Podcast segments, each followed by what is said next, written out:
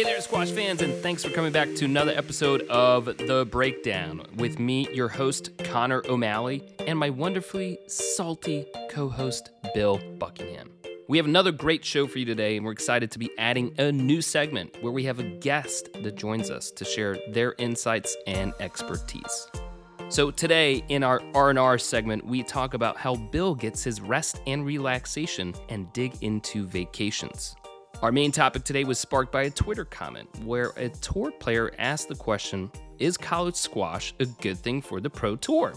And beyond hearing what Bill and myself have to say, we are thrilled to be joined by David Pullman, who is the executive director of College Squash, to weigh in on his thoughts and share some insights that aren't widely known.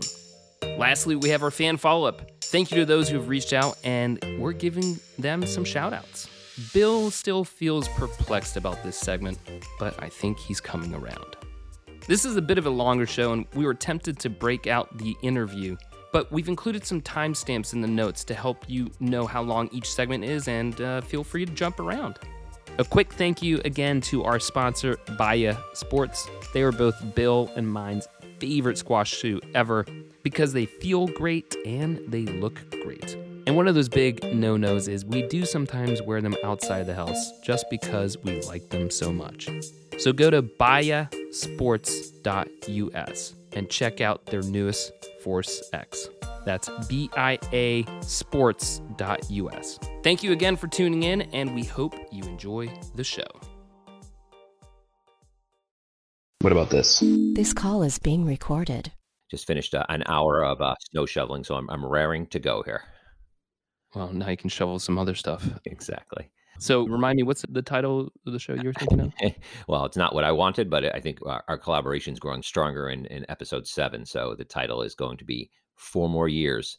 What's your destination? Question mark. so yeah, Dun, dun, dun. done. Perfect. All right, ready? I'm ready. Let's go. You normally say let's roll, but I, I you know, I listened back to the first six episodes in preparation for this last night, which wasn't boring at all, despite what you may think.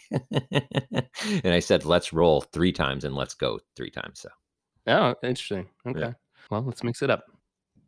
Welcome, welcome, welcome back to the breakdown. This is episode number what, Bill?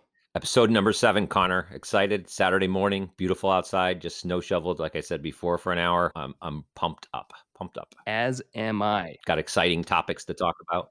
Yeah, you look good today. We should do this. We should, we, you know what? We should evolve into a video podcast like others do. And because if people could see you right now, I tell you what, our listenership would go through the roof. Would skyrocket. Yeah. Uh, No, I think so too. We do have aspirations of that. Um, Mhm. There's a lot. It's a it's another layer of complications technology wise, but it's quickly getting there. So we we will be turning this into a video soon enough. The audience not seeing your your man bun is missing out.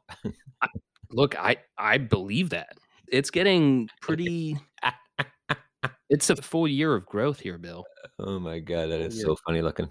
So let's give a quick uh, overview of what we're going to talk about. So, the big debate going on that has sparked the internet, at least in the squash world, is the high level is kind of college squash versus professional squash. And Yes. what does it all mean and what is good and bad. But before we get into that, we're going to do in our little R and R, which is a very, you know, ratings and rankings, but it's it's very applicable here. And we're going to talk about vacations. My favorite subject next next to squash, vacations, which we haven't taken in a long time. I mean, it seems like it, I'm a four four solid vacation person a year, and it's been a year uh, since I've taken a vacation. So ra- raring to go. A vacation right now is like smoking a cigar in my jeep while looking at the ocean. Yeah, well, I think that's why we kind of were picking this as a topic because we're in the thick of things here with the snow going and thinking of better times or warmer times, so to speak. And uh, some quick context to listeners. And and Bill, you really exposed me to this. That when we were working together at US Squash, you were so good about planning your vacations. I was the opposite of that. I would never plan and barely take any vacation. And you were in there arguing or lobbying for every vacation day that you could get. Uh, you you had these all planned out early on. And so what I want to ask is like what is your prescription for a great vacation? Yeah, absolutely. But let, let's be fair about this. Like, d- you, you didn't plan at all. So even if I did like a modicum of planning, if I had like if I called like the day before and booked something, that would be more planning than you. But uh, but yeah, hundred percent. I, I plan my vacations out well in advance. So if I think our vacation rotation was like fiscal year July to June. So I'd get, you know, four weeks vacation or whatever it was, whatever the case may be. I would book my June vacations in January. So I'd have my June Yeah. vacation set in January. I'd have my um, my April vacation set like two months prior to that. And so, I mean, pl- uh, plan and get it all I out of have the way. evolved. I have evolved, Bill. Right? Like, remember that was in my twenties Sure, when when we were working together.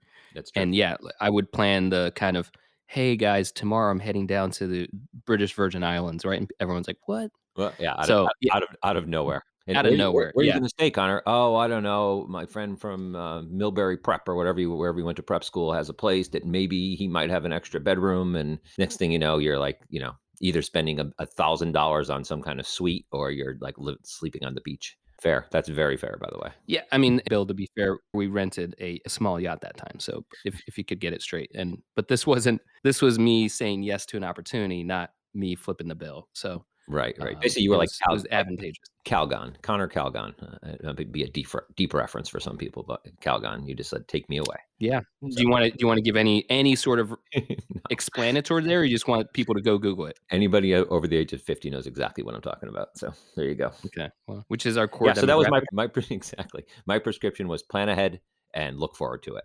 and I, I, there was never a vacation that i didn't look forward to Well, there was also one thing, and I think in my youth I didn't appreciate this was you would do a lot of the same vacation stuff. yeah yeah That was actually because you're like, this is what helps me get R and R. This is where I recharge, and it works. And so now, as as I've gotten a little bit older, I'm like, that's smart. I get it, and uh, I'm I'm kind of the same way these days. like, yeah you get a week right? I mean so you get a week and it's a day of travel each way depending on where you're going. So basically in re- reality you get five full days. And so you've only got five full days to so to spend you know any of that time trying to, to like find what's good what's bad uh, not really worth it. If i had like two or three weeks that'd be a different story i would explore uh, all over the place when we went to europe we took extra time and did new things and explored but in the summertime especially and in the wintertime in, in the new england especially when you just want to go somewhere warm and sit on a beach it's best to know someplace you've been before you know where to go out to eat you know what beach to go to you know what time to go different places there's no surprises because those those five days go quick man they go real quick Totally. So let's give. Um, I mean, you you basically have two main vacation places that you go. So let's spell those out. Sure, sure. Uh, my two main vacation places: Block Island in the summertime, Key West in the wintertime. Um, both very, very different places and very similar places all at once. So um, I would say I have always said Key West was the best winter destination in the United States. Um, I, I, I haven't been a ton of different places as I just explained, but I have been, you know, so a few other spots for for work and for in previous careers and stuff, stuff where I was traveling for uh, for conventions and whatnot. But I so I have been to those places, but Key West um, has everything. But Block Island, I would say, if you had to name my number one vacation destination in my life, it would be Block Island for sure. Yeah. What do you think the characteristics are of Block Island that you find so appealing? I think the fact that I could go there uh, with a backpack for a week and um, have maybe two pairs of shorts, four pairs of underwear, and three t-shirts, and only wear like a quarter of that, basically. I mean, you could go anywhere there with the same shorts and t-shirt that you flip flops that you've been wearing to the nicest restaurant, to the the diviest bar, uh, to the beach, wandering around. You, you know, as, my wife likes to say, personal hygiene suffers on the block for sure. So that that that is really appealing when it comes to vacation. Yeah, I think that there's a level of saying casual is accurate, but doesn't feel like representative. Like it's just a very casual environment and very welcoming. And it's blown up. It's changed obviously. When we first started going, it was well really low key, and now it's it's becoming very like Martha's Vineyardy and Nantucket for Mm. sure, uh, as as as every place is. Well, what I was going to say, what the opposite of Block Island is, is I wouldn't say it's pretentious.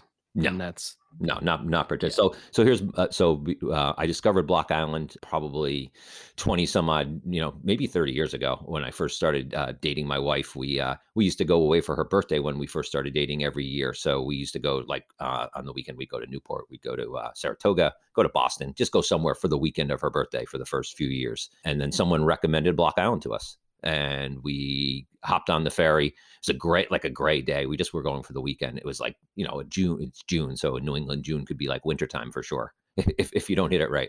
So we get off, it's raining, it's drizzly.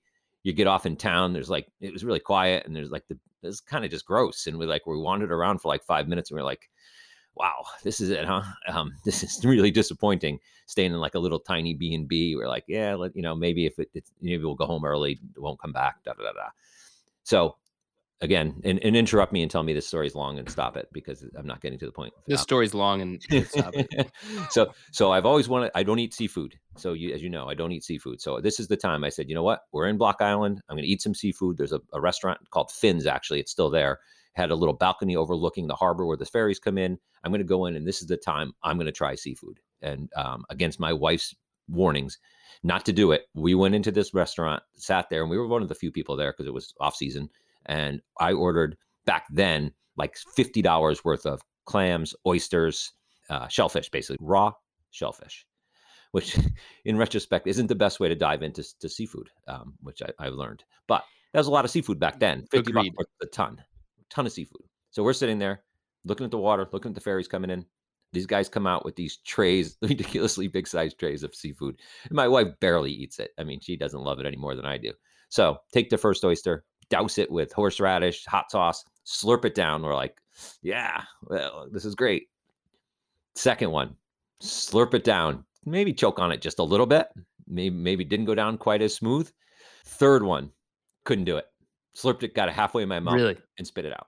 I I couldn't do it. Oh my gosh. Yeah, I couldn't do it. So we um we um we looked the waiter and this, this would be a perfect transition to our next topic, but I'm not going to be like you gave it the good old college try. I gave it the good old college but, try. So so we were the waiter and waitress. We were the only, pretty much the only ones there at that point. And the waiter and waitress were just two young college kids standing around. And they uh, said they came over and said, "Is like everything okay?" And I was like, "Yeah." I said, and I explained to them, "Don't eat this stuff. Tried it, just can't do it." And I said, do you guys want it?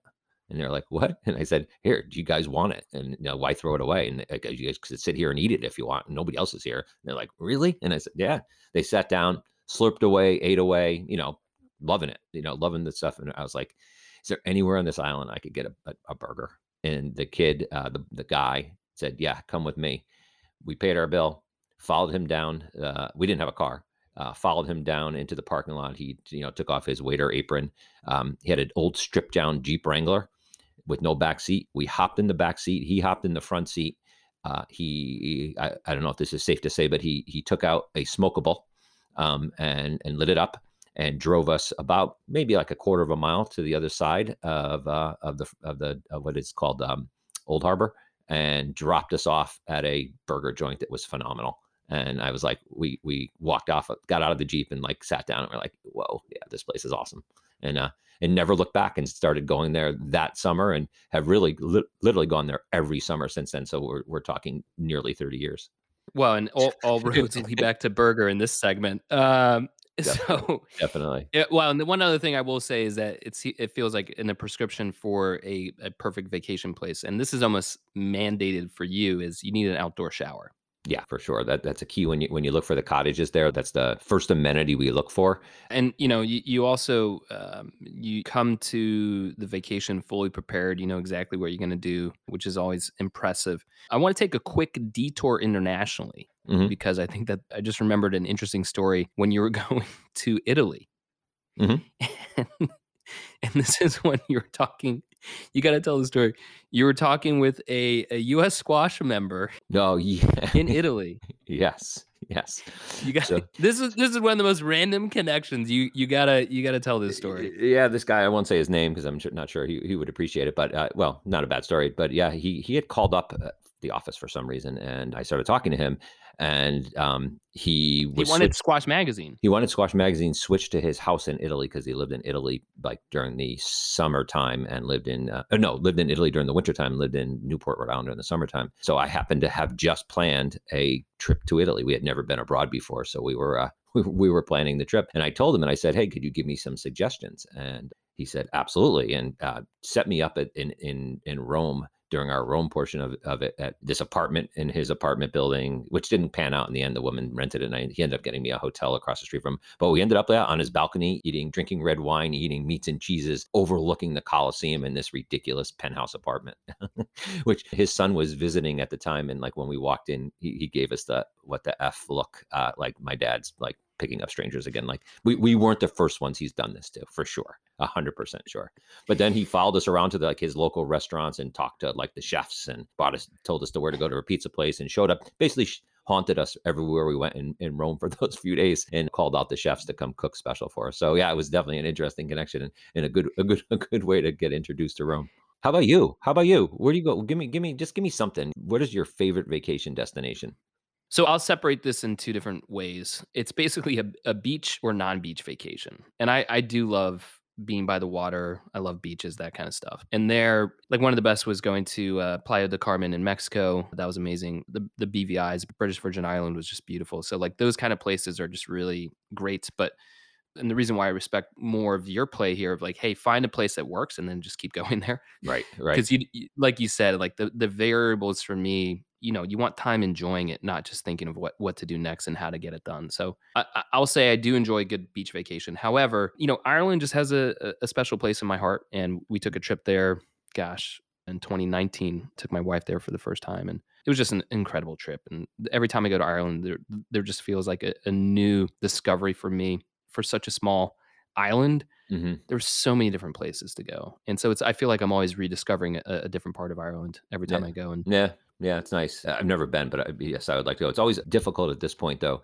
to go somewhere that's colder than where you took off from. So if you like go to Ireland in the summertime, you're kind of missing the time in New England, which there's only there's a there's a short window in New England, and then in the wintertime, you kind of want to yeah. go away to the beach somewhere just to get away from where you are. So I always have trouble going somewhere that's colder than where I took off from. The weather in Ireland, eh, I mean, when we went in September, eh, I mean, it was beautiful. It was gorgeous. Yeah. It's gorgeous, yeah. as they say. Gorgeous, yeah. beautiful. Just lovely. and I think if we, we we wait like 15, 20 years, probably every place will be gorgeous and beautiful, and before it all uh, burns up, before it all burns away. No politics. I, I will give a shout out though, because Ireland has really good food, and I don't think it gets acknowledged for that. So it's it's it's so fresh. Everything is just made that day or that week. It's it's off the charts. So really food friendly place. and and again, yeah, I, I believe you. But eh, eh, when people people always describe wherever they go is like the food's so fresh they make it that day or that week. I'm like, when when else would they have made it? Do we really want to go someplace where they made it three weeks ago? No, it, for me, that's more of an indication of like you know the Sysco places that are are getting it. no, I how much is frozen and all that you. stuff. So, so one one time I'd like person it's to say, the ingredients. I, I, go there. The food the food was great. They make it like a month in advance. It's awesome.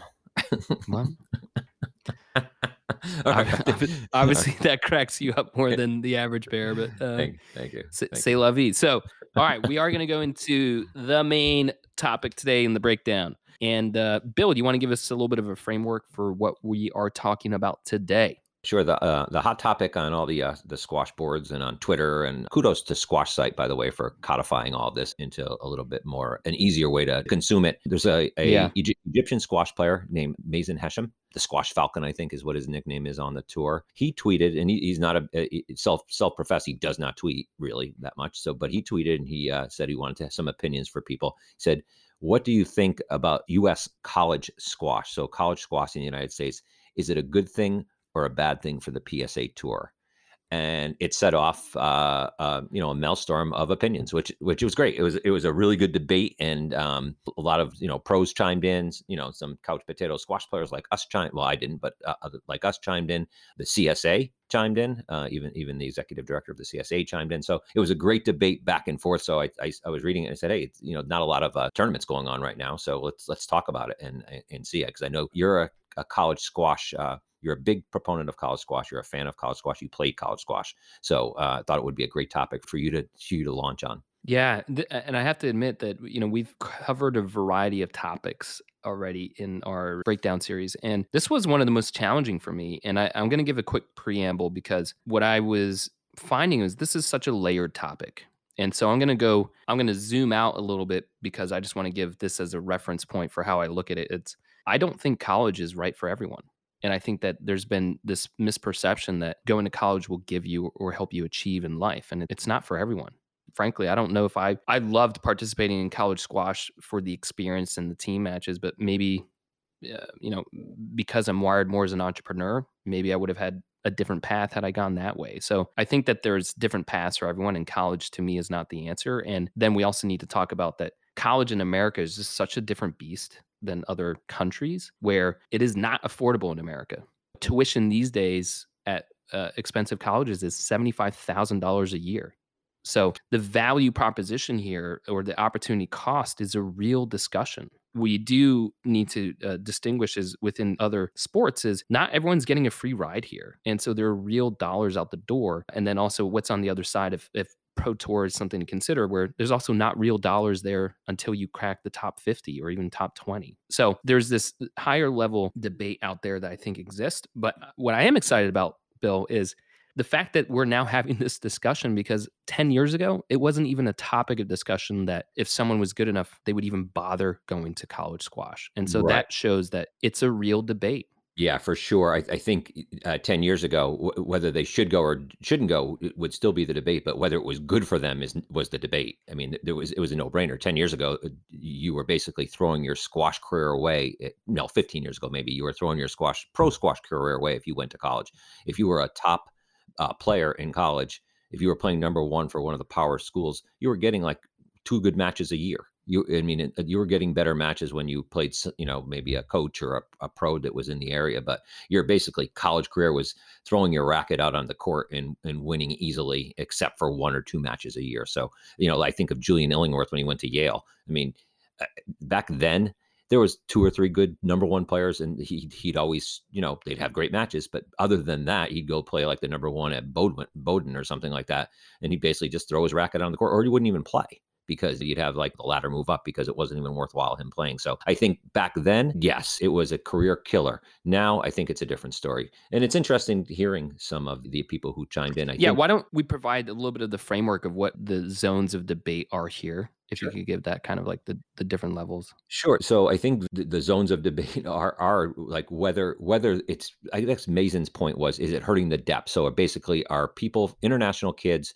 um, coming into the United States and even American kids playing college squash? Is it hurting the depth of pro squash? So, in other words, instead of these players coming right out as juniors, improving from their ages 18 to 22, and thus making the pro, going into the pro tour and making it a better tour, he's asking, is, is, is, is that being hurt? Because either one, kids after college aren't going onto the pro tour, or two, that by the time they do come onto the pro tour, they've missed out on their basically athletic prime almost, as he's saying, from 18 to 22.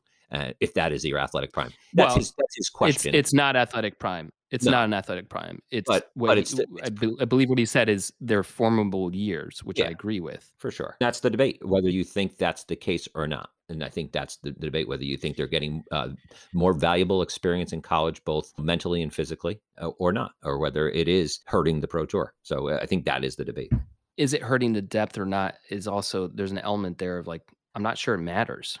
No. Like if there were 2000 more professional players the question would then be well who can make money? Yeah. So going on to the tour does not solve many problems. In fact it's a hard path to climb yeah, for sure, for sure. And, and uh, I guess his his question maybe leads into maybe if there was more depth in the tour, would it be more commercially viable? Which I don't think so, but maybe he's asking that no, also. Absolutely not. We already have tremendous athletes mm-hmm. who are, you know, the sport is under recognized and underpaid. Yeah, no, I, I, you you don't have to convince me, Connor. I I think the question is more why would you go on the pro tour if you had a chance to go to Harvard? Or go to go to a school to play squash for four years. What like why would you ever choose not to do that if you had that option? To me, that's more the question. Victor Crouin played a number one at Harvard, and he's had some success on the pro tour and won some tournaments. And he put it really well. He said he felt going to college not only helped his squash, not only like on court, but also like the academics helped him focus more on the mental side of squash. And he said the squash helped him focus on his academics. So he said overall it was a win win situation for him and he couldn't imagine doing it any other way. And so he had a very learned response. There were some responses that were all over the map as, as usual. Um, some some were unreadable actually, but uh, his stuck out to me. And if you go on Twitter, you could read it. And Andrew Douglas, who also put it a whole different way and basically put it and said the culture of, of squash in the U.S. is what influences CSA participation. So I mean, it's what squash is in the United States. W- what it's used for is college in the United States. It's not used to go to the PSA. So if someone goes, good, good on them. But if that's not what college is for in, in the United States. It never has been. Not for squash, anyways.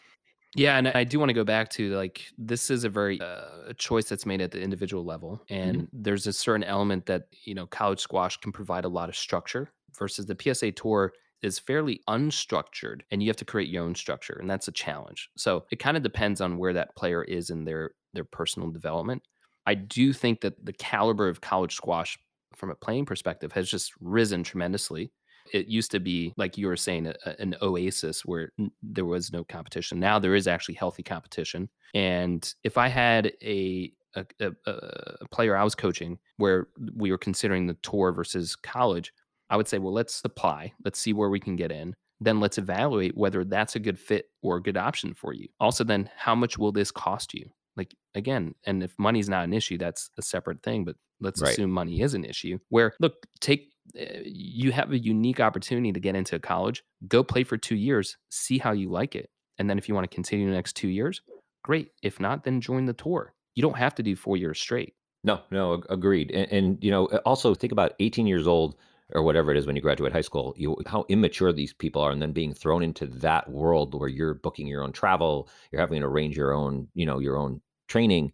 When for four years, if you want to go four years for one of these good schools, you go there, you've got four years of facilities, you got four years of physical training, physios, you got uh, coaching, discipline. If you get injured, you're not just like out on your own. Like, can you imagine an 18 year old kid all of a sudden like tears his Achilles or even pulls a hamstring badly in his first, you know, when he's playing on his own and he's at some tour event in Punjab or something like that? Like, what do you do? I mean, to me, you get four years. I mean, look at the CSA individual championships last year. It was basically like a satellite event as far as the quality of play. I mean, it, was like a, a satellite of a PSA satellite event. I would say Challenger Series. It's it was a satellite. Yeah. I mean, yeah, mm-hmm. it's it's a high caliber place, and that and that is the difference between a structured environment versus an unstructured environment that you have to create your own structure. And I completely agree. But but let's also, you know, Bill, again, where your your depth of knowledge goes is like this is also a debate that's out there in basketball, in football, you know, yeah, golf. I think I think the difference is that those other sports are uh, in college, anyways. Are like the the NCAA is thought of almost as a minor league for those sports, uh, like college basketball, in college baseball now more than ever. College football, they're kind of like a free minor league. Uh, unfortunately for the players, squash has has had has never been that, but it's getting there squash is becoming in college yeah. almost like a, a, minor league tour for these players to now improve their game, get good coaching, and then get put out as age 20 at age 21 as mature adults on the pro tour where they could either thrive. They're not going to not not thrive because of things other than their skill. They're not going to get torn down because of their immaturity or because of other things that may have uh, felled them when they were 18. So same idea was supposed to be is supposed to be for co- other college sports. Those other you you could debate whether they're being um they're being used for for other purposes. Um, you know, financially. No, that's what I think. That was the exact distinction I was trying to make. That there, if now college squash is becoming this farm league, to cultivate talent while also achieving a, a college education, mm-hmm. that becomes more of a viable opportunity. And if we're looking at other professional sports, that they're taking those same stepping stones, that they're not entering the pro league until they are 21, 22, 23, 24 sometimes. Right. And it's okay. Yeah. Yeah. Uh, no, agreed.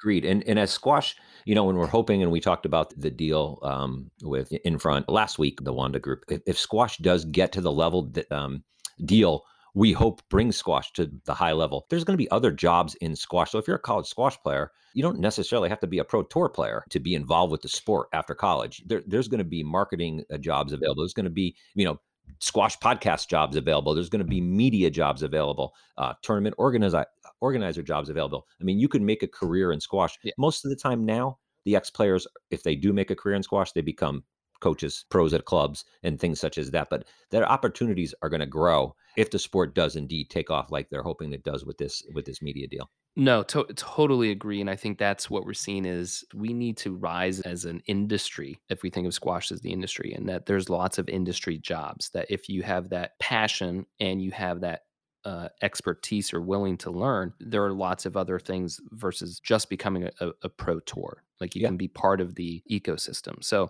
I completely agree. And you know, I think some other questions though, because all this actually stems from junior squash. Mhm. So when you're looking at this, and and same thing for junior basketball, right, or high school basketball, who is ready to go into the pro tour? Sometimes they're not ready.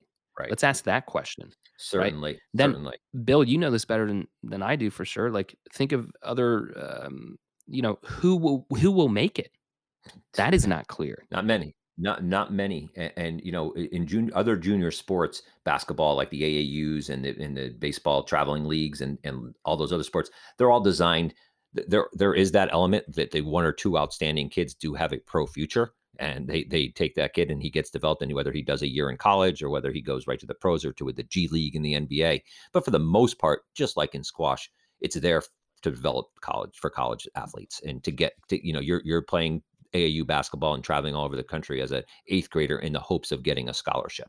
I mean, that's why you're doing it. There's, there's the love of the game, but you're also doing it to hope to be noticed and be able to play in college. And and that's really the Yeah. the end all be all for the most part, because the percentage of people, as you know, who go to pro in any pro sport, um, uh, um, yeah, it is very limited. And just just one more, you know, we're talking at the, the top the, the the top kids like Victor and Andrew Douglas and things like that. But if you even talk to um, so I talked to our friend Tim Lasusa, who played a couple PSA events, and he said if he never went to college, he never would have played any PSA events. He said he came out, he went into college, you know, he he developed more as a squash player in those four years than he ever did, and he never would have played on the PSA any PSA events unless he had played his four years at St. Lawrence. So there's those kids also, those those uh, juniors who go and do that, who then never considered it and then become PSA players. So it, it kind of reverses the dynamic that uh, that Mazen was talking about. So there was one other part um, of the debate that I think would be helpful for us to provide some clarity. And I also know that there's a lot of stuff I don't know in the topic about to bring up. However, one of the questions was, well, why can't college players also play on the professional tour? And that has to do with a little bit of what's it's it's regulated under of the umbrella of the NCAA. Mhm. Now, we also know within college squash that essentially it's a very young league, so to speak, and it's not very formal as compared to the full NCAA of basketball or soccer or you know you name it. So, what is your take on why can't a player compete on the professional tour while attending college? I think they can. I mean, uh, Crouin's Crouin's an example. I mean, he yeah, he's probably won he's won a bunch of events while in college. So I think it depends on the person. That's you're Well, talking about. spell out the restrictions.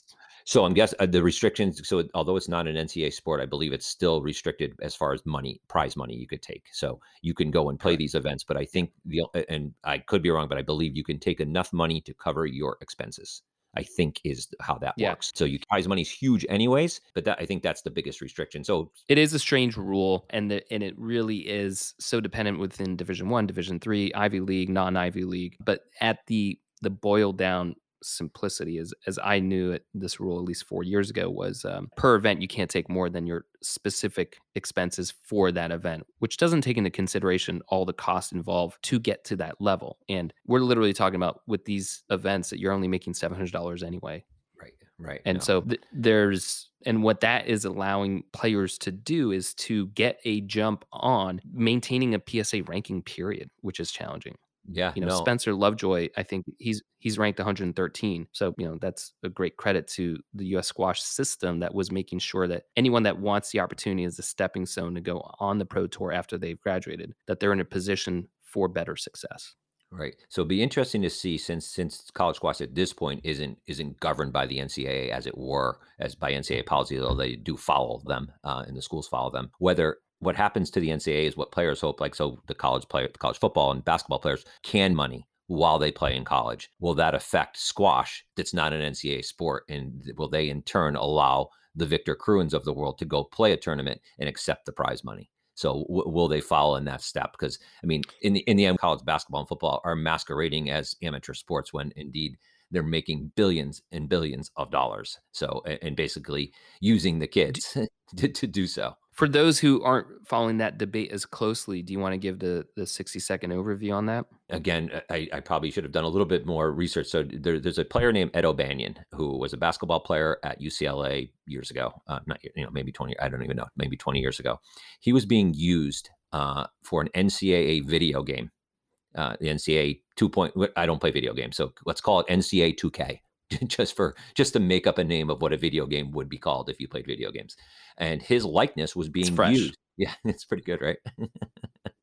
um, his likeness was being used in the video game, which the NCAA was making money off of, and he wasn't getting any of it. And so he sued the NCAA. So there's a case, and I believe it's still in front of the courts right now, whether it's at the Supreme Court or not, I don't know. That uh, whether or not he should be able to make money off of that. And then it all stems uh, from whether other players can do it, whether they could sell, get money from their jerseys being sold. So if you're the quarterback for Clemson and you wear, you know, Trevor Lawrence's jersey, Trevor Lawrence, the quarterback from Clemson, thousands of people, maybe millions, buy his jersey with his number on it, and he gets no money from it. So it, it's that's that's where the, the court case is going to lie, and it's it's a big deal because if they do make it, it could change. It'll change NCAA sports forever and I, the NCAA is fighting back ferociously against that, trying to trying to uh, say that yeah. it's the integrity of the game. It's big business.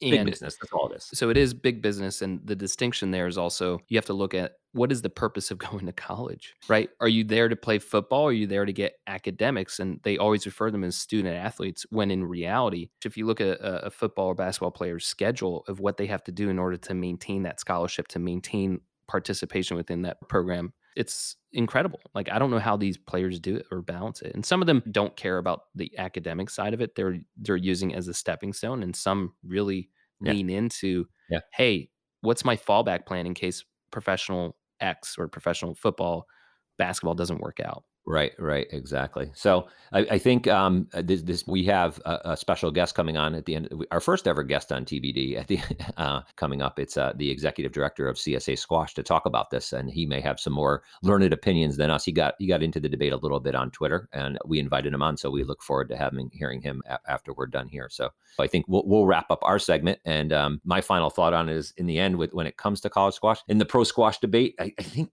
the bigger view of it is in the end, college squash has just developed more in the last 15 years than the pro squash tour has. And that is, to me, that's the bottom line. I think uh, it has developed more as an organization than the PSA has. So the reasons for staying in college squash far outweigh the reasons you would ever have to go to the go on to the PSA tour. I, I don't know if I agree with that sentiment. I think the pro tour has done a lot to distinguish itself and kind of like what we talked about last week with the broadcast and i mean sure. the tour itself com- compared to 10 years ago is in a very different position. What I would say is that college squash has equally grown to a level that now it's the the the there's more of an overlap of talent. And if you're treating as competition versus a stepping stone, then it's not in a correct ecosystem layer. And so, you know, I think there's more development here. But the factors that I look at this are debate are what's the opportunity cost? What experience will I get on either side? What's the exposure of things I'm going to be exposed to opportunity wise? And then also, what's my purpose? Like, why, if we play this out in 10 years, by the way, either or 10 or 15 years, either way, what are you doing then? You can't be a professional player beyond the age of, let's call it 37, 38. So, what are you doing then? And we don't know at the age of 18. No, I got you. Once again, your last word uh, was much more much more thought out than my last word, but uh, much less interesting. But that's okay. Um, well, it's not going to be the last word on this debate. No, it is. Stay tuned for Dave Poolman.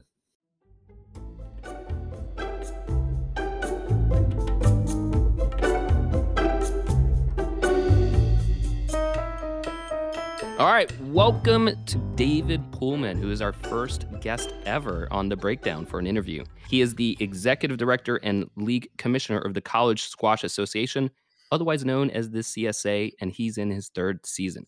Welcome to the show, David. Thanks so much for having me, guys. Uh, it's great to be here with you. This is this is really exciting. Uh, the TBD was formed around having no guests, and but uh, you know this topic was so important, and it's a, it's an honor to have you, and just ha- having our first guest is, is really exciting. So great to have you here, David. Well, I'm a, I'm a big fan of your first few episodes, and um, I haven't had an opportunity like this, and uh, so I'm really excited. And it's obviously a, a, relevant topic for my background and and my profession right now. So uh, I'm really grateful that you invited me on. So, so the topic is where do you like to go on vacation? So uh, I don't know if you knew that or not. Just kidding, David. Why don't you just give us a little bit of your background for people who don't uh, who don't know who you are and kind of how you fit into this into the college squash world? Absolutely. So I came into the squash world not as a junior player. Um, played tennis growing up, but but joined up with the Haverford College squash team when I was uh, an undergrad. Uh, went there to play soccer. Uh, ended up playing both soccer and squash, and for four years. Shout out to Sean Sloan, uh, who was the coach at the time of the Haverford squash team. He was a great mentor of mine, and really set me on a path to be where I am today.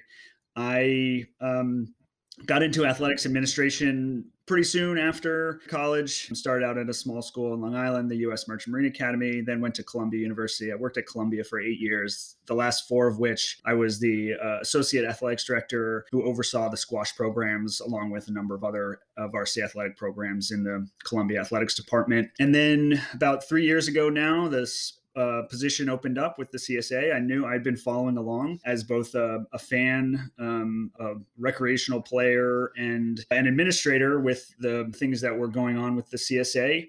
And um, the executive director, lead commissioner position opened up, and a few people reached out and said, "Hey, this is kind of an intriguing position. You might want to take a look on it. Your your background fits in somewhat nicely." And and I'm grateful that those people spoke up because it it it does. And um, I'm here now, third season. Uh, unfortunately, COVID interrupted season, but you know, really enjoying where we're going with this and just um, having the opportunity to take on some of these challenges and questions that are that are affecting our game.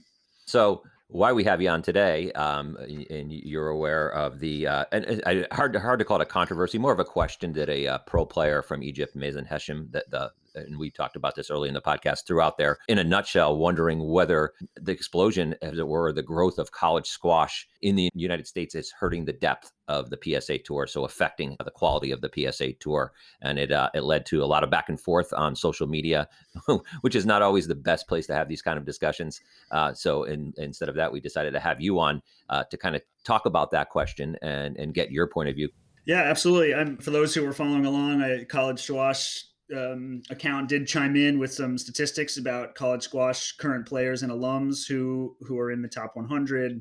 But yeah, I, I, I, gather that that was not really the core of the question. Although it is exciting that a number of our current and former players are, are reaching high levels of the game. The more I thought about it and, and read and followed along, I'm concerned about. Uh, I think the the question, the core question itself, because the PSA and college squash, U.S. college squash, are they're two organizations with very different purposes. You know, college squash overall, between our varsity and club programs, have about 1,400 student athletes um, across the spectrum and across the playing spectrum as well in terms of in, uh, in terms of uh, playing level and interest in the game and, and where they are. And so i see us as really trying to cater our game to to all those levels. You know we want to we want to have it available for everybody and not just the highest level. It was never, or at least in my estimation, it was never meant to be just, you know, a breeding ground for the pro tour or a place where pro players could come and play. There are so many different types of players and players with different interests who come through college squash. That's not really a consideration. Um, what I will say, and I think I was getting at this a little bit with the comment about more players from the CSA populating the pro rankings, is I think it's really changed over the last three to five years, and more and more players, both domestically and internationally, are seeing uh, college squash as an avenue to go pro. And definitely kudos to you know Ali Farag and Amanda Sobey, and and now some of the other players who are coming along. Even you know, especially I see some on the women's side, Melissa Alves, Olivia Fiechter, you know, other players who are coming through, Sabrina Sobey now in the top 20. So we're seeing a lot of players who are able to spend time in college, train at a really high level. Um, you know, I'll talk about uh, some of the coaches in in our coaching ranks, the facilities, and take advantage of that sort of stuff to get to the point where they go through four years of college they're able to compete in some pro tournaments and then they're able to go on and pro squash is something they want to pursue at that point they are able to do that and um, I think we're seeing that more and more now than ever. You can see with current players, Sivasangari from Malaysia being at Cornell, uh, Victor Crouin, Yusuf Ibrahim, you know, Karina Tyma at uh, Drexel. There, there are lots of players coming up the ranks. And even in those numbers that I quoted, you have players like uh, Gina Kennedy, who just uh, is having a really successful winner in England, who just graduated from Harvard, is not even in the top 100. Um, I think there's four more players just outside the top 100 on the men's side. So all these players, you know, they've chosen a college degree, a college degree path, and that's really admirable, and it's been their choice. Um, and so they've gone, you know, they've gone that route, and it's been now they're now they're pursuing possibly a pro tour at this point. David, I'd like to jump in with kind of a, a, little bit of a framework here. So let's imagine that you are, which you wouldn't be doing, but let's just imagine if like you're kind of talking to a, a potential player from outside the United States who is wrestling with the college decision, right? And let's just talk through. And, you know, one question I might have is, well, David, why can't I play the Pro Tour and compete in college? And let's talk through kind of what, because there are some rules around that, which I'm not as familiar, or it's been some years since I've touched it. So, if you're both laying out the facts of both paths, like let's talk through that. Yeah, I'm I'm really glad you brought that up, Connor, because that's in some of the responses I feel like there's some information that's that's missing out there. And and we're we're something that we're grappling with actively right now and have been really since I came on board. I know it's a it's been a question on people's mind, which is which points to the change in the the pattern of people's behavior. Um, college squash in the United States is not an NCAA sport, but all of our member institutions are NCAA members. And so we ask our, our schools to follow the NCAA framework when it comes to a lot of rules. We're, but what, what we're doing in conjunction with that is writing and, and um, really vetting and then codifying rules that that are squash specific. And so we're grappling right now with how to strike that balance of players who want to play pro, but also are committing to playing in college. What the NCAA rules that we're asking schools to follow now say, though, is that players can play professional tournaments while they're in college and they can some of them you know it, it gets really nuanced really quickly between division one and division three rules but the baseline is anyone can play. Only division one players can accept prize money for winning and they can only do that up to the expenses that they're paying. And all of that is regulated through their on campus compliance officers. So the coaches help advise, but for the most part, it's something that falls on the players' shoulders to regulate and make sure that they're keeping good records and communicating back with their compliance officer. And this goes to a whole nother debate about amateurism in college sports in the United States, which is a podcast topic for another day. But that sort of being able to accept money up to expenses but not recoup winnings that they can save and put in their banking account goes to that amateurism question um, on the NCAA. So, along those lines, and again, this is very nuanced, and I, I apologize for putting on the spot, but I kind of am, and and it's more to help discern some of these these conversations. But let's just say hypothetically, Dunlop, uh, this player was sponsored by Dunlop, and they earn 100k. Like, is that allowed? Uh, um, so forget no. the, forget the prize money that you you might earn there, but you have another sponsorship deal. So how does that get tackled under the NCAA guidelines? So, so before, uh, as they would be getting to getting ready to enroll with uh, an institution, they would basically put all of that on the table, all of their all of their winnings that they've had prize money or sponsorships ahead of time, they would bring that to the table with the compliance office and the athletics department and say, hey, this is organized right now. This is how much money I'm making. And depending on which school they're attending, what division it is, they they would very likely have to relinquish that or at least be upfront about it so that everyone was aware of what was going on. To, to simplify then, that but, a little bit, sorry, kind of just want to jump in uh, just for my own understanding. So, what is the rules behind players accepting, as opposed to a sponsorship that's cash related, equipment? So, if you had a Dunlop sponsorship, could Dunlop go in and drop you you know 20 rackets at your college squash court and can you take those? Uh, not directly to the player. The, so a, a, sponsor to a player is not allowed. The the player could make an appeal probably to the coach or athletics department and say hey you know Dunlop makes great rackets. I would I would like to use these. You know, can we work through a, a vendor or through you know direct to manufacturer type deal to access some some of this stuff? But those sorts of direct to player agreements would have to cease while they were in uh, playing in college. Great. To ask another sort of obvious question here is why, if we're not governed by the NCAA, is it important to follow those NCAA rules? One could potentially say of well, why don't we make up our own rules that fit the best for the community? So, and I know there's a larger picture in mind here, so I just want to draw that out. Yeah, it's a great question. It's something we're, uh, as as I mentioned before, we're actively grappling with. Um, the difficulty in kind of uh, hoeing our own path is we we need to get the other stakeholders on board and we need to make sure that they would agree to that and those other stakeholders in particular are the are the administrators on campuses who are sponsoring their our varsity athletic teams so uh, obviously not every well, i shouldn't say obviously but not every varsity sport that's sponsored on a campus is is sponsored by the ncaa so there are other examples out there but for the by and large most uh, most student athletes on campus if their if their institution is an ncaa institution their athletic department is going to treat, them as an NCAA student athlete. They're going to they're going to vet them. They're going to uh, confirm their eligibility at the beginning of every year, and they're going to ask them to to follow more or less the same protocols. There there are some things you know, like men's intercollegiate rowing, for example, is not an NCAA sport, and the Intercollegiate Rowing Association helps to govern their some of their rules and regulations. But for the most part, they point back to the NCAA rulebook as well, and I think part of that is um, part of that is that that relationship that the administrators have, the knowledge that the administrators on campuses have with the rules and regulations, and the NCAA uh, understanding that the NCA is not a perfect organization. Obviously, there's lots um, there's lots of controversy around it. Uh, even even um, you know especially now with amateurism and name, image, and likeness. Again, you know big questions facing the NCA right now.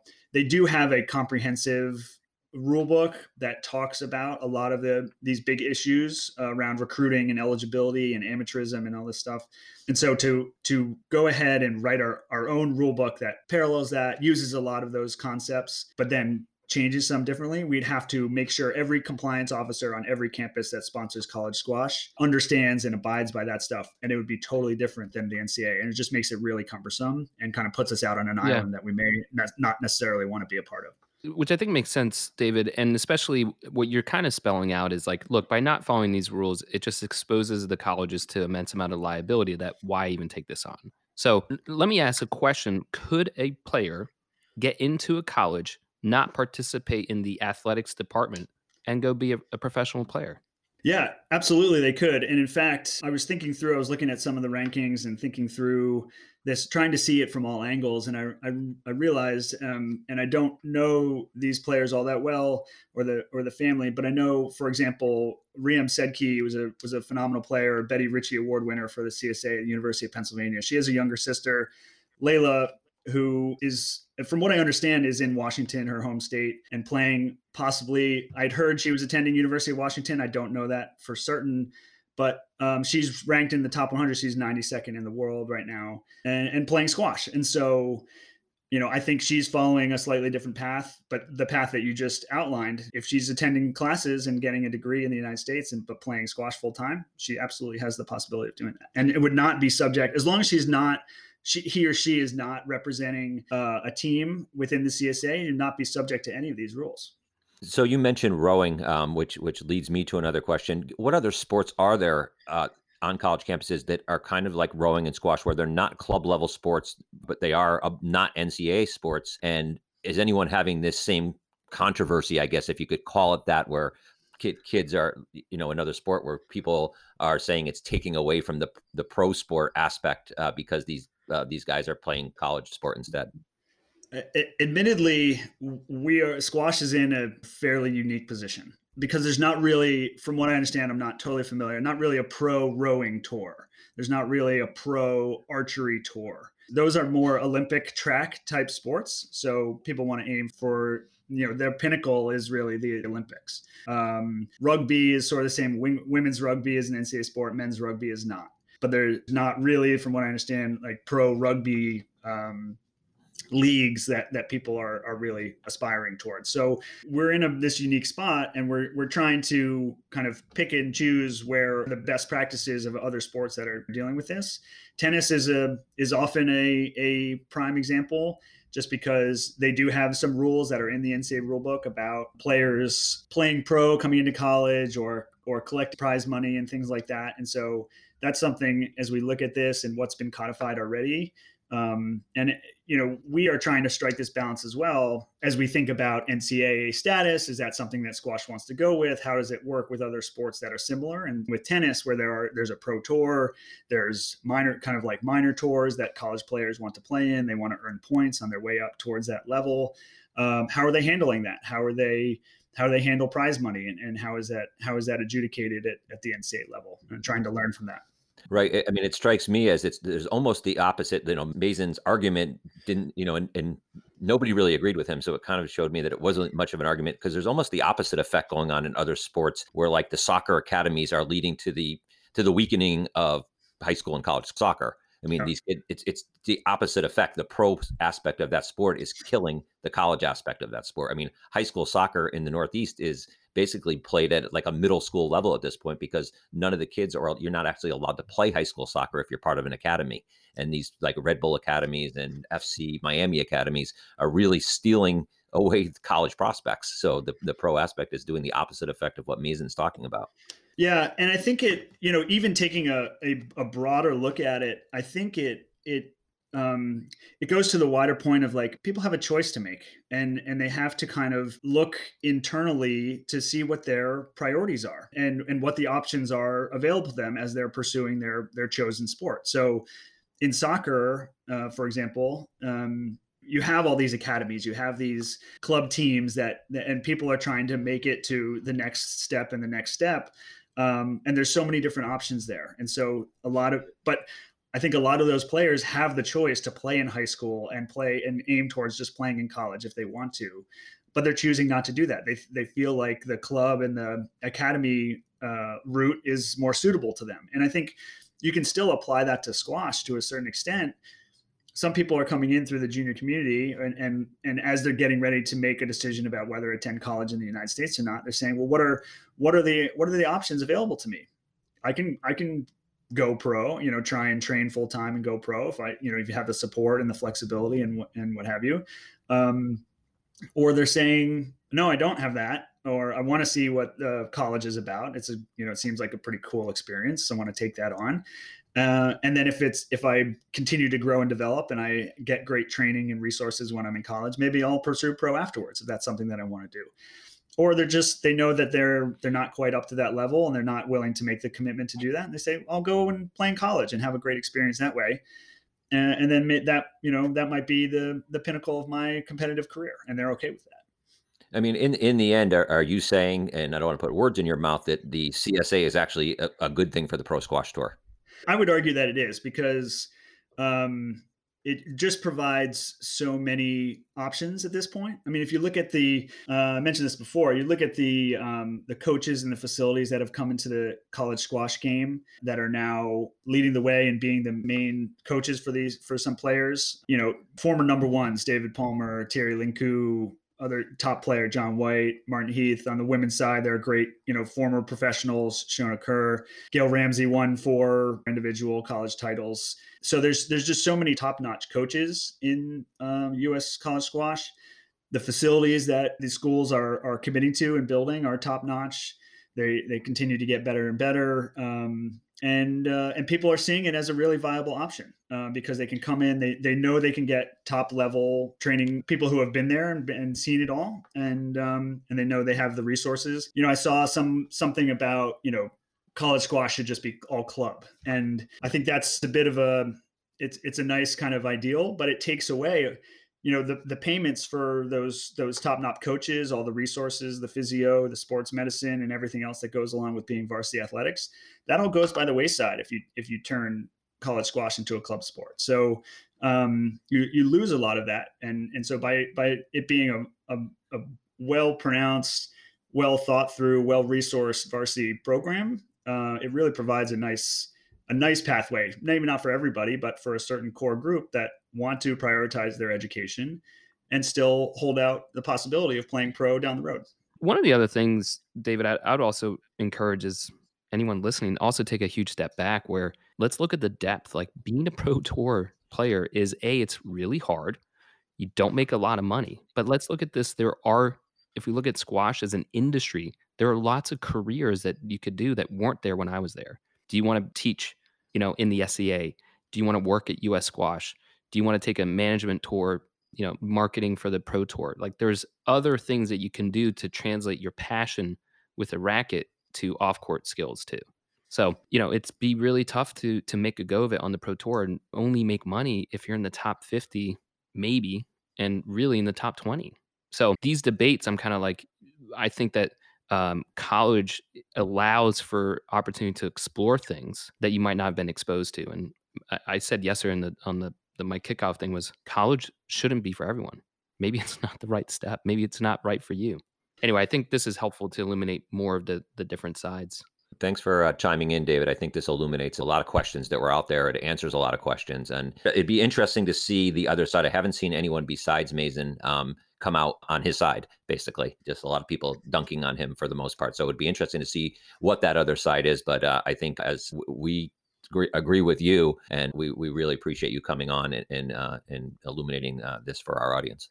Yeah, my pleasure. If I can say one more thing, I, you know, I, I did hear you know, talk about colleges giving four year at squash scholarships and sitting down players from the pro tour for four years. I mean, that's that's clearly not the case uh, for in a number of different ways. The, the number of squash scholarships coming from colleges is very very minimal. So most of these players are uh, they may get some financial aid through the university uh, their institution, but um, you know squash specific athletic based aid is is is very minimal. And and as i mentioned before no one is really shutting players down from playing. It's a choice that they have. They just need to manage they're agreeing to come to a college and so they have academic requirements and they have to manage their time and manage their their decisions on on what they want to do but I listen. I think I think it's awesome that the debate is going on, and uh, that that Mazen brought it up. I'm just what one of my goals in this role is to fill the void where there's been a lack of spread information on, on many fronts. I mean, I'm, I'm, I'm working on that from a recruiting perspective as well. I think there's been a void for junior players, both internationally and domestically, on filling in some question marks and some holes on the information about the recruiting process. And I think about players' ability to play on the pro tour or play in, in just professional events and what they can do to accept prize money. You know, we're trying to fill that void as well. So I'm happy, you know, eager and happy to answer questions down the road as, as we sort of find our way to.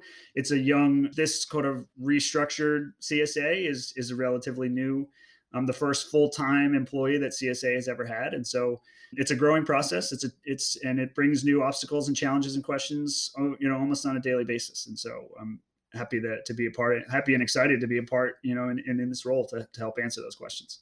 Well, David, when we uh, were talking about having uh, you on, I said that you would be uh, far and away the best guest we've ever had on this show, and and and you are. You are also the first guest, but but definitely the best guest. Um, I'll be eager to wear that hat until your next guest comes on. Thanks, David. We really appreciate your time today. Well, I just want to echo um, or, or build on what you just said. It's like, yes, having someone of your expertise in this role and the dawn of a new era for college squash. I mean, you're really, and the board of directors. I also have to say that in terms of caliber of a board of directors, is it's it's an exceptionally high caliber, and so you know progress should be measured in in five year increments so to speak and already the first three years is we, we can see the the change that's coming and we're can't wait for more to come. So we're cheering for you and i think college squash really provided a a wealth of experience for me and a lot of my friends and actually i'm about to go jump on a zoom call with my friends from college squash so it's a, an interesting parallel right there. So thank you for Absolutely. being a guest i feel like i could give give you the last word again david so let you close it out well, I think I, I mean the fact that you're doing that and maintaining relationships with with friends you played with in college and uh, through Zoom and having the opportunity to do that just speaks to all the different ways that college squash uh, impacts the players who come through the system. Um, and and I said at the beginning, I, I wouldn't be in this role if I hadn't have um, decided to go out, you know, walk onto the Haverford squash team uh, so long ago to try and stay in shape, really for for soccer season. And uh, it's it's impacted my life and i'm i'm incredibly in case you can't tell through talking about it i'm incredibly passionate about it. I've, i feel very strongly about college squash and and the benefits that it brings to college campuses. And um, i'm i'm eager to kind of lead the way in in in that regard. So um, I just really appreciate you giving me the opportunity to, to chat about it today. And uh, maybe I'll be back on in the future. Of course. Thanks, David. No, we'd love to have you. Again, the more information we can get, the better. So thank you. Appreciate it. Absolutely. Hey, quick timeout to hear a word from our sponsor. Bia Sports shoes are designed for racket sport players by racket sports players, with the knowledge that if a shoe can withstand the rigors of squash, then it will have no problem holding up for any other indoor court sport. No matter what your sport, the Bia Force X is the performance shoe of choice for competition at the highest level. So it would mean a lot if you go to biasports.us. That's B I A sports with an S dot US. Check out their website. But even better, take their new Bia Force X for a test drive. All right, Bill, this is your favorite segment. And what is it? Fan follow up. Connor, I've, I've, you know what? I still hate fan fan follow up, but since we actually got fan follow up this past week, it it it, it transitioned uh, to to not my least favorite part of the show. Okay. Well, I think also you weren't properly acknowledging the fan follow up we were already getting. So to those Yeah. who uh, aren't being fully recognized by Bill just yet, just know that you're welcome to the club. Um, this this is what I deal with uh, for well over 15 years at this point, and um, it's it's a unique club to be a part of. So anyway, uh, the way that people were reaching out to us was in all sorts of mediums, but uh, squash radio at gmail is also an easy one for us to both track, but feel free to keep texting us and on any of the social media. So, Bill, Uh, turn it over ab- to you and give us the breakdown on the fan follow up. For sure. I mean, last last show I begged people to follow up, so we they did. I mean, so begging works. So um, once again, we'll start this segment. Follow up, please follow up.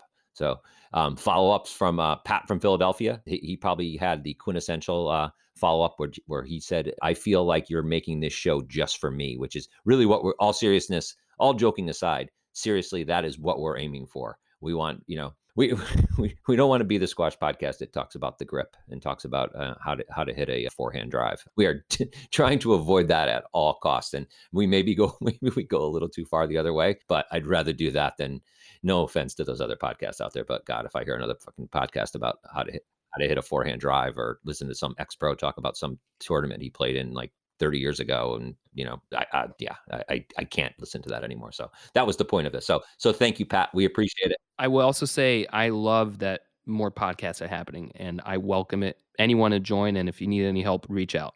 Yeah, that's what I meant to say. Actually, I apologize. I, I didn't mean to say that I would kill myself if uh if, if I heard one more podcast like that. Um, I meant to say yes. There's always room for more, and then room for other kinds of podcasts. That's exactly what I meant, Connor. Thank you for correcting me. Um, Chini from Boston said it was like listening to a Seinfeld episode, which I believe means that we don't talk about anything. I'm guessing. Uh, she, she didn't really expound on that. It was more just I felt like I was listening to a Seinfeld episode. Sounded positive though, right? Also heard someone said there are worse podcasts than yours that make money.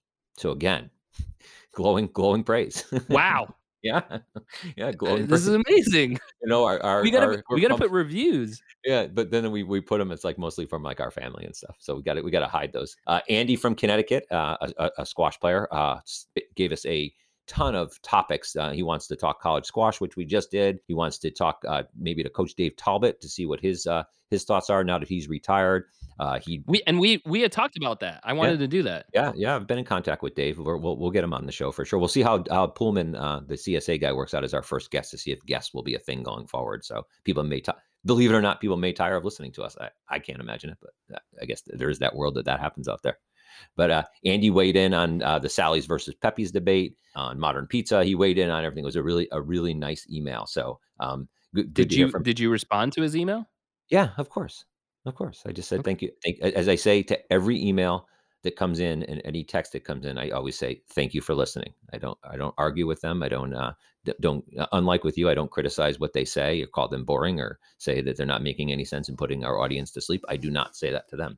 So um, Caitlin from Massachusetts also uh, emailed in and said, first time listening to the show, her and her husband were driving around and she uh, d- doesn't know anything about squash, but she thought it was funny, which, you know, that that's, I mean, if we're, if we're going to grow beyond our audience, we, uh, we, we need listeners like that. But my favorite email, my favorite, uh, my favorite communication from a fan was once again from your cousin Kaylee, who last week thought my voice was awesome again, and just, just basically, uh, it's getting uncomfortable. Actually, I'm not sure Kaylee knows I'm married. I think I talk about it enough in the thing, but yeah, she she taught she sent me a like a one paragraph email about my voice and how she how much she loves my voice. So again, hello Kaylee.